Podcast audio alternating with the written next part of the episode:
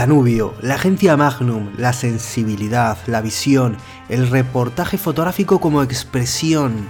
Así podemos entender a Inge Moraz, una de las fotógrafas que abrió las puertas de la fotografía con mayúsculas en una de las mejores agencias de fotografía de la historia, la agencia Magnum, un prodigio de la fotografía del siglo XX que desparramó talento y trabajo por toda Europa.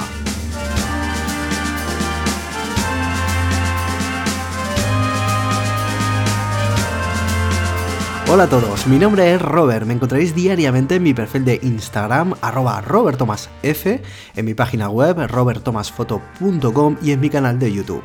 Todos los enlaces los encontrarás en la web o en las notas de este episodio. Te recuerdo que ya están disponibles las fechas de mis talleres prácticos de fotografía para febrero y marzo en ciudades como Zaragoza, Madrid, Barcelona, Pamplona y Bilbao. También, por supuesto, los nuevos cursos también, por supuesto, los nuevos cursos online en el apartado correspondiente de mi web.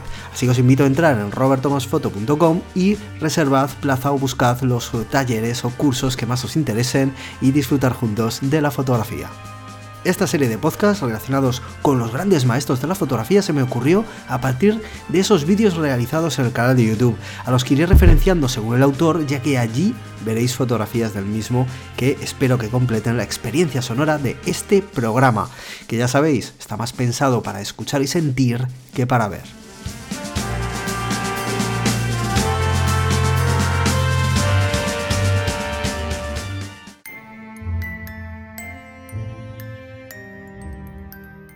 En este episodio del podcast hablamos de una reportera fantástica, la primera fotógrafa en entrar a formar parte de la prestigiosa agencia Magnum, en donde todavía no había entrado ninguna mujer y que llevó la fotografía a un nuevo nivel. Un momento de respeto, porque hablamos de la gran Inge Moraz. Nació en Austria en 1923 y falleció en Nueva York en el 2002. Sus fotografías no comenzaron a aparecer tan pronto como en otros fotógrafos. Inge comenzó su carrera profesional en el mundo del periodismo escrito y la traducción, todo gracias a sus estudios de idiomas.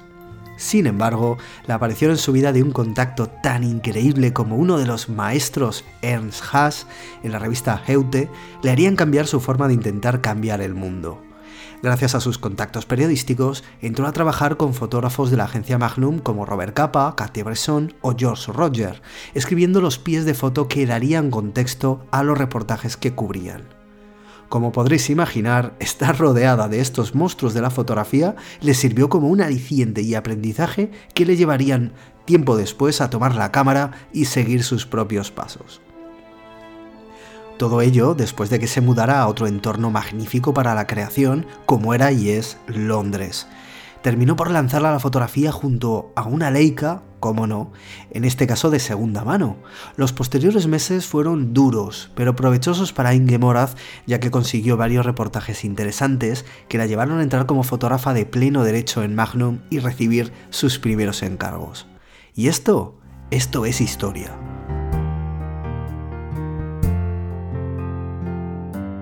Aunque comenzó a realizar encargos eh, más secundarios, encargos de reportajes que no cogían o no tomaban los, eh, los grandes espadas de esta agencia, poco a poco la calidad de Inge fue fue mostrándose y ganándose el respeto de sus compañeros. Y es que su fotografía era cercana, era angular, centrada en la historia, en los personajes y en su contexto, sin molestar casi invisible, mostrando lo que había sin preparar. Una reportaje, una reportera se debe a lo que ve, y así lo hacía Inge Moraz, siempre buscando el momento justo, el lugar adecuado para realizar la toma y la perfecta composición. El Danubio apareció, y apareció ya no en su vida personal, sino en su carrera profesional, y la marcó para siempre. Su proyecto que incluía un viaje a lo largo de los países que recorría el Danubio realmente fue lo que acabó inmortalizándola como fotógrafa.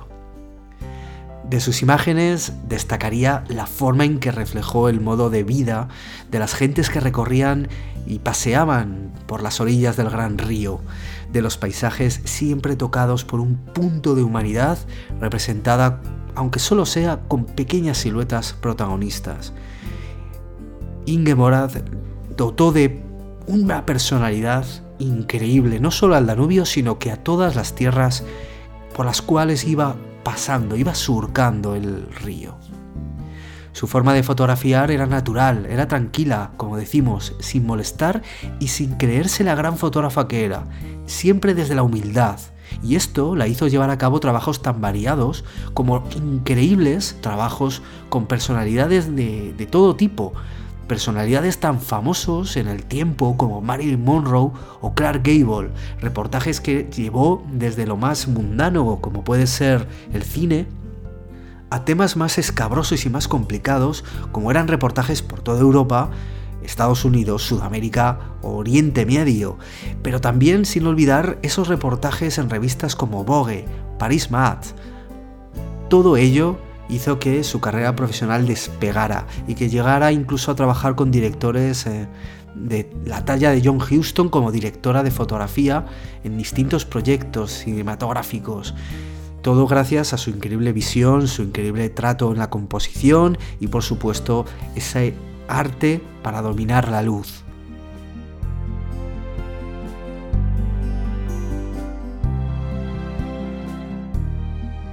La facilidad de Inge Moraz por la escritura y su claro interés por la cultura en general le hizo escribir sin parar durante toda su vida.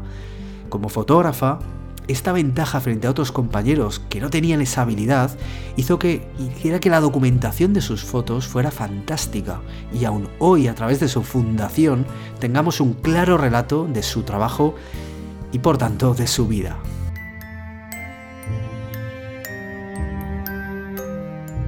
Su muerte a los 78 años hizo que la agencia Magnum la homenajeara como es debido, creando el premio anual Inge Moraz a la fotógrafa menor de 30 años con un proyecto a largo plazo. Un homenaje a su trabajo por el Danubio y a lo que significó ser la primera mujer en entrar en una de las agencias más importantes de fotografía de la historia y recrear con su Leica las maravillas y las tragedias de este mundo. Una fotógrafa que sin duda, si os ha inspirado y os ha motivado el buscar su obra, os emocionará seguro una de las mejores fotógrafas que ha existido y que podáis ver. Una fotógrafa de la que tomar como ejemplo no solo para mejorar nuestras fotos, sino como para mejorar en nuestra fotografía y en nuestra vida. Una auténtica maravilla poder contar la historia de Inge Moraz y poder seguir disfrutando de ella en diferentes exposiciones que han recorrido eh, tanto España como, como el mundo.